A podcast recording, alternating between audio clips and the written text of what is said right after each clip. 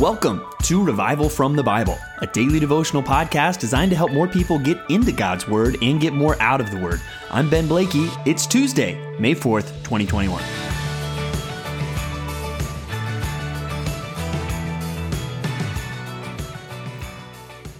Well, I love God's Word, and I consider it such a privilege uh, to be able to spend so much time studying it and teaching it, opening it up on Sundays, and doing this podcast, Revival from the Bible.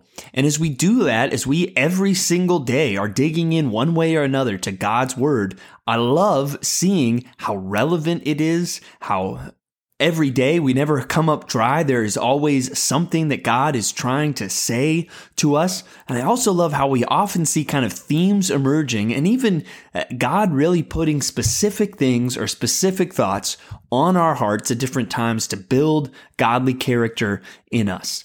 And as we think about that today, one thing that I love seeing from time to time in revival from the Bible is how certain passages go together or how what we are reading in this Bible reading program sometimes just fits so perfectly with something that we have just recently talked about on Sunday in our Sunday services at Compass Bible Church, Treasure Valley. And we're going to see that today as we finish up Mark chapter 5. And I want us to kind of pull out one phrase, one sentence that Jesus says here in the middle of this story where he says, Do not fear, only believe.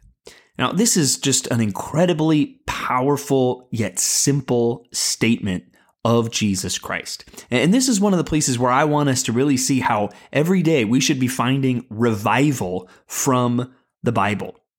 And as you think about this phrase, we also want to just warn ourselves about some bad habits that we can have, especially in modern Christianity. Because just think about these five simple words again do not fear, only believe.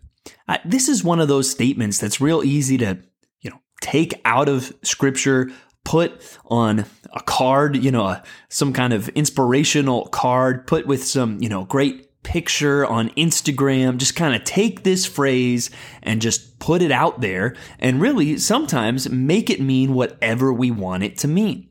Or, I mean, Many people in the world that don't even really care about Jesus might find inspiration in that statement. Do not fear, only believe.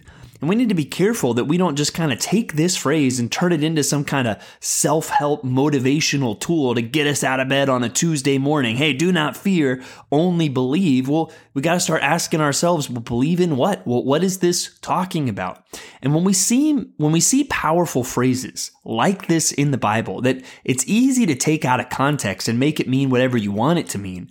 My contention is always this that when we actually dig into what that phrase is actually saying and what it really does mean and what it should mean for believers, we will always leave finding it even more powerful. So as we think about these incredible words, do not fear, only believe, let's consider the context and let's consider how it should apply to your life and mine. If you remember from yesterday, we're reading, and Jesus has now come back across the Sea of Galilee, and a ruler of the synagogue, a man named Jairus, comes and tries to get Jesus because his daughter is sick. And while he's on the way, there's this woman who has this issue that she has had for 12 years that comes and just touches the edges, edge of Jesus' garment, and she is healed immediately.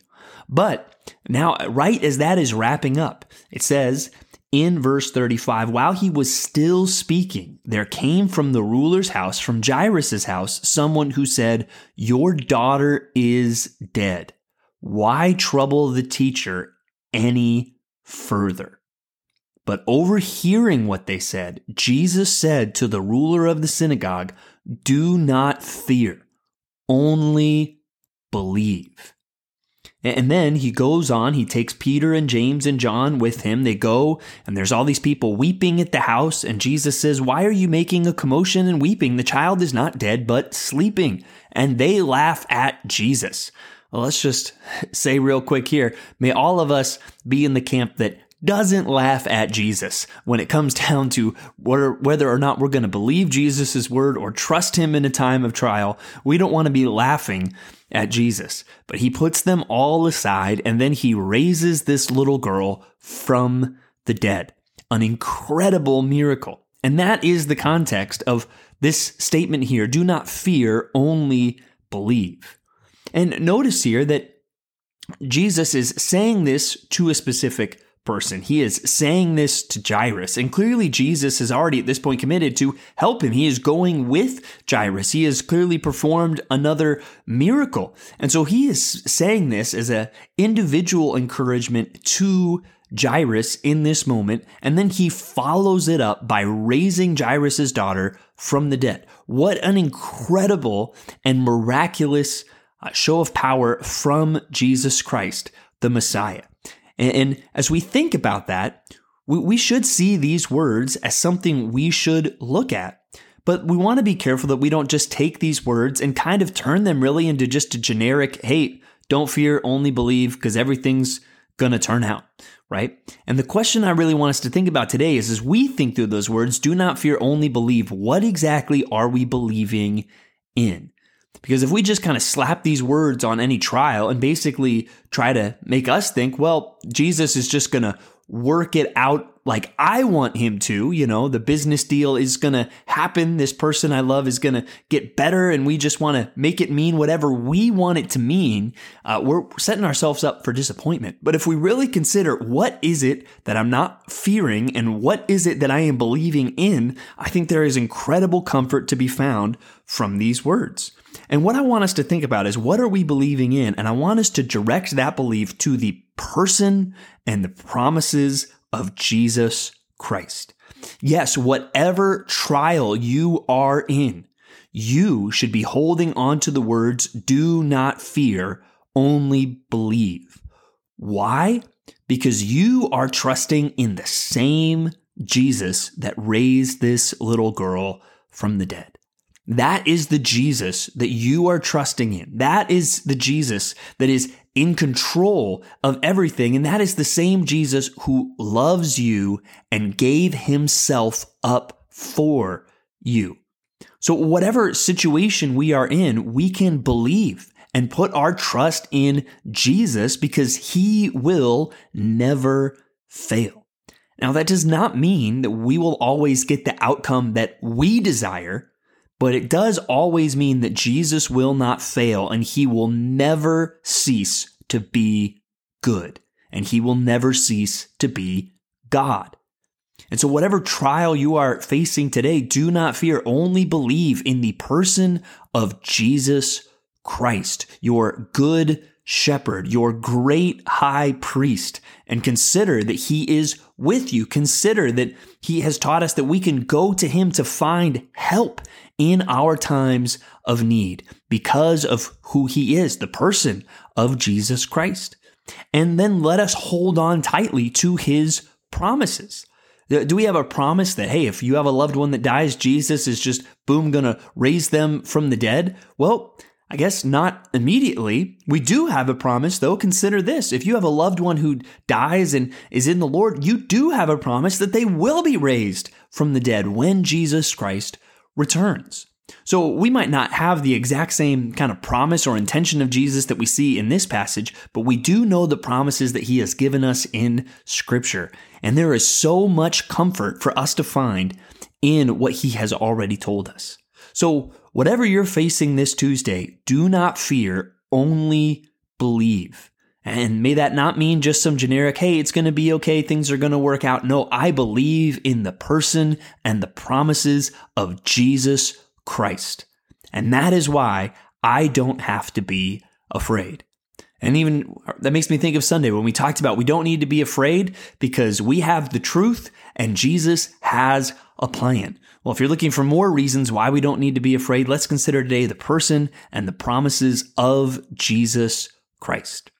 Well, let's go back now to the Old Testament and we will see Judges 17 and 18. And we're getting close to the end of the book of Judges, but Judges chapter 17 is kind of where I like to say just the rails go straight off. We just get straight off the track. Uh, you know, the, the train has now not only left the station, the train has left the train tracks. We just get totally derailed here in Judges 17. And this cycle that we've seen the whole book of Judges, now we're kind of reaching the crash bottom of this cycle as we are just going to see total chaos from here to the end of the book. And it's summarized so well in Judges 17 verse 6. In those days, there was no king in Israel. Everyone did what was right in his own eyes. And we see some just crazy, chaotic things in these passages.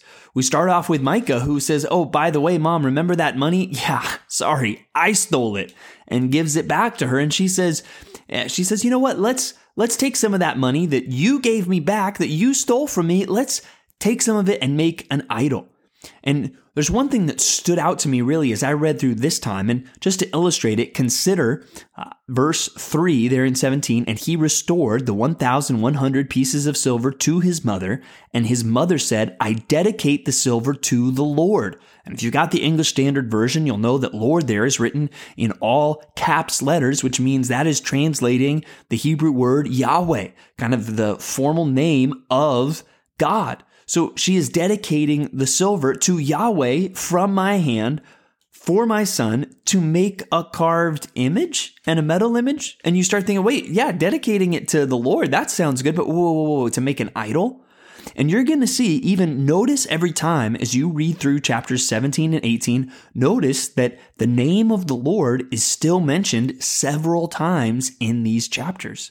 And so what you're seeing is not really a total abandonment of Yahweh in the sense that they don't even refer to him anymore or mention him or think about him, but clearly they have totally abandoned what he taught them through the law.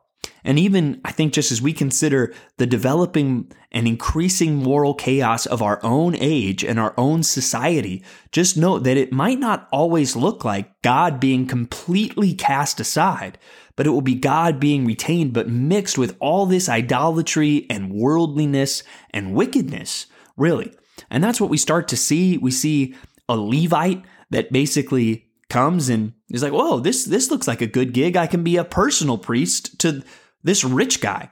And, and, that's what it seems. It seems that Micah is very rich. And then chapter 18 tells the story of the tribe of Dan looking for a new place to live, and they find what it actually is a pretty sweet spot way up north at the very top of Israel. And as they're going there to take it over, they go and get this priest and say, Hey, well, instead of being a priest to one guy and his family, how about you be a priest to a whole tribe? And this Levite says, Sweet, a promotion.